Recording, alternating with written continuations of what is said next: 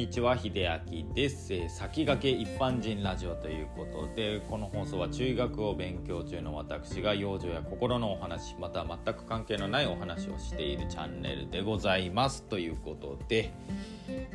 いやねあのこれ今日何本目ですかね。結構まとめて話したいことがある時はまとめて撮ってるんですけれどもだんだんね繰り返して撮ってると脳の動きがね鈍くなってくるんですよ。あの喋りがもともと上手い方ではないですしやっぱりねそのお話が上手い人って結構頭がね回転が速かったりするのですごく憧れるんですけどやっぱりね自分はそういうのに向いてないなーってこういうねまとめて撮ってる時は余計に思いますねなんか甘いもん欲しくなるなっていうねその脳が脳があまりにね喋ることにカロリーを使いすぎて甘いものが欲しいなっていう状況になっている今現在でございます。皆さんいかがお過ごしでしょうか、えー、今日のテーマはですねあのヒエラルキーの外に出ようということでさっき脳みそ使うなんか使って疲れるって言ってたじゃねえかみたいなね。そんなテーマでございますけどもね。まあ僕なりに考えるそのヒエラルキーの外に出ようというお話をさせていただきます。まあヒエラルキーってね要するにまあ階級ということなんですけれどもまあ組織でもそうですね。まあこれは世界でも共通かな。組織とか地域とか団体とかあとはまあ男女間とか男女間でもないそのまあジェンダーの話にもなってくるかとは思うんですけどまあジェンダーとかだったら同性同士とかもそうなんですけどあのやっぱりある程度の階級ができてくるんですよね。あのピラミッドみたいに。まあ、特にそうですねアジアだとインドとか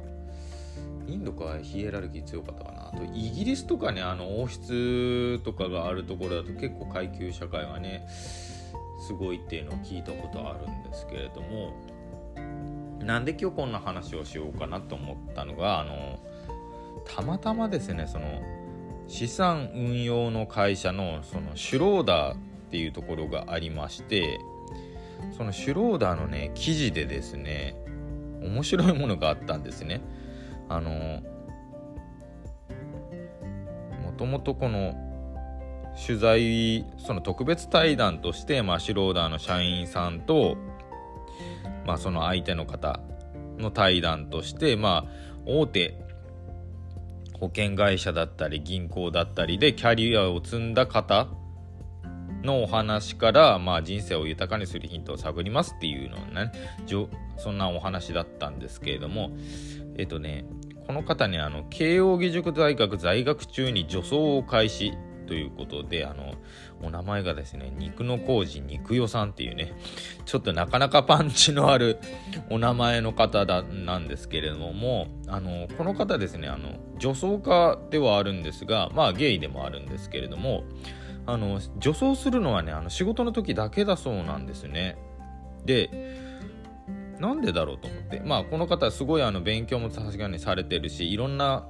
その銀行だったり保険会社で勤めていて結構あの上の方までね上り詰めた人なんですけれどもやっぱりねあのどっかで無理しちゃってた時例えばそのまあ小学校でもいじめられたっていうこともあったしその中学高校大学といってねまあ周りの同性、まあ、あの男性と比べてやっぱり自分は差が差があったんですね。その上とか下の差ではなくてなんかちょっと違うなっていう差が。でそこまで来てきた時になんかいろんなギャップとかまあ性差もありますけれどもそういうのをね考えてたらふわっと体調崩したそうなんですよね。まあ無理していたということなんですよね多分でその時ですねたまたまそのテレビを見てマツコさんとかミツさんがねあの楽しそうに生き生きと働いておられたとこういう生き方もあるんだっていうことでまあ勤めていた保険会社がまあ事業規模縮小によって実質クビということであの女装家としてフリーの活動をし始めたということなんですね。で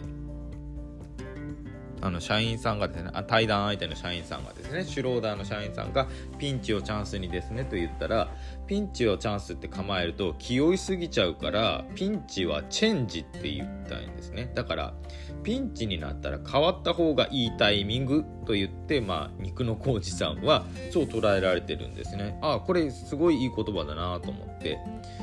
ピンチをチャンスにしてしまうと多分そのチャンスを逃したらって考えてしまうんですけど自分が変わるきっかけと捉えたら結構奥深いなと思って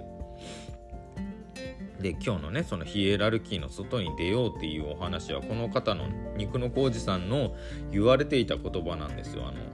先ほど言った仕事以外では女装をしないでまあプライベートは普通の男性の格好のままらしいんですけど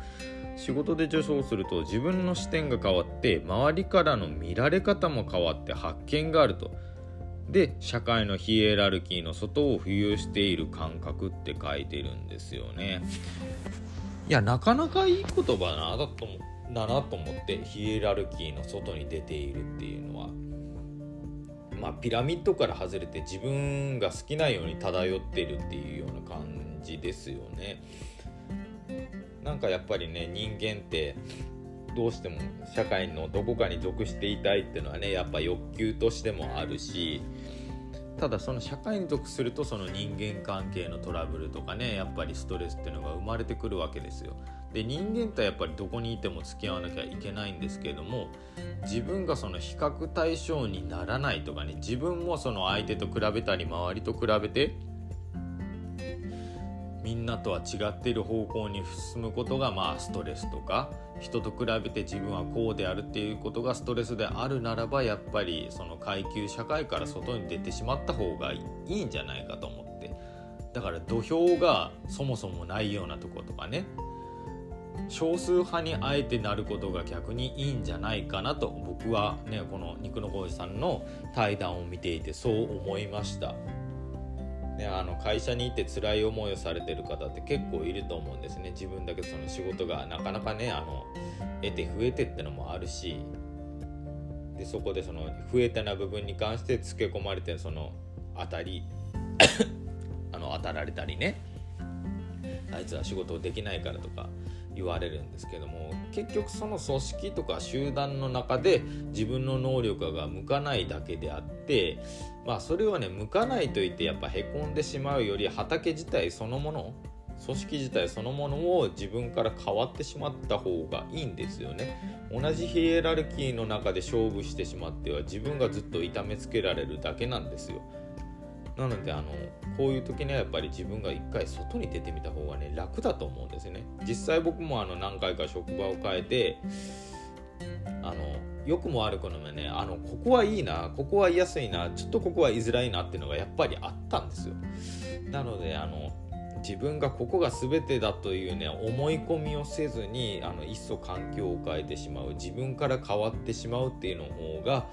いいのかなと僕は思いました。まあ階級社会の外に出て分かることって結構あるんで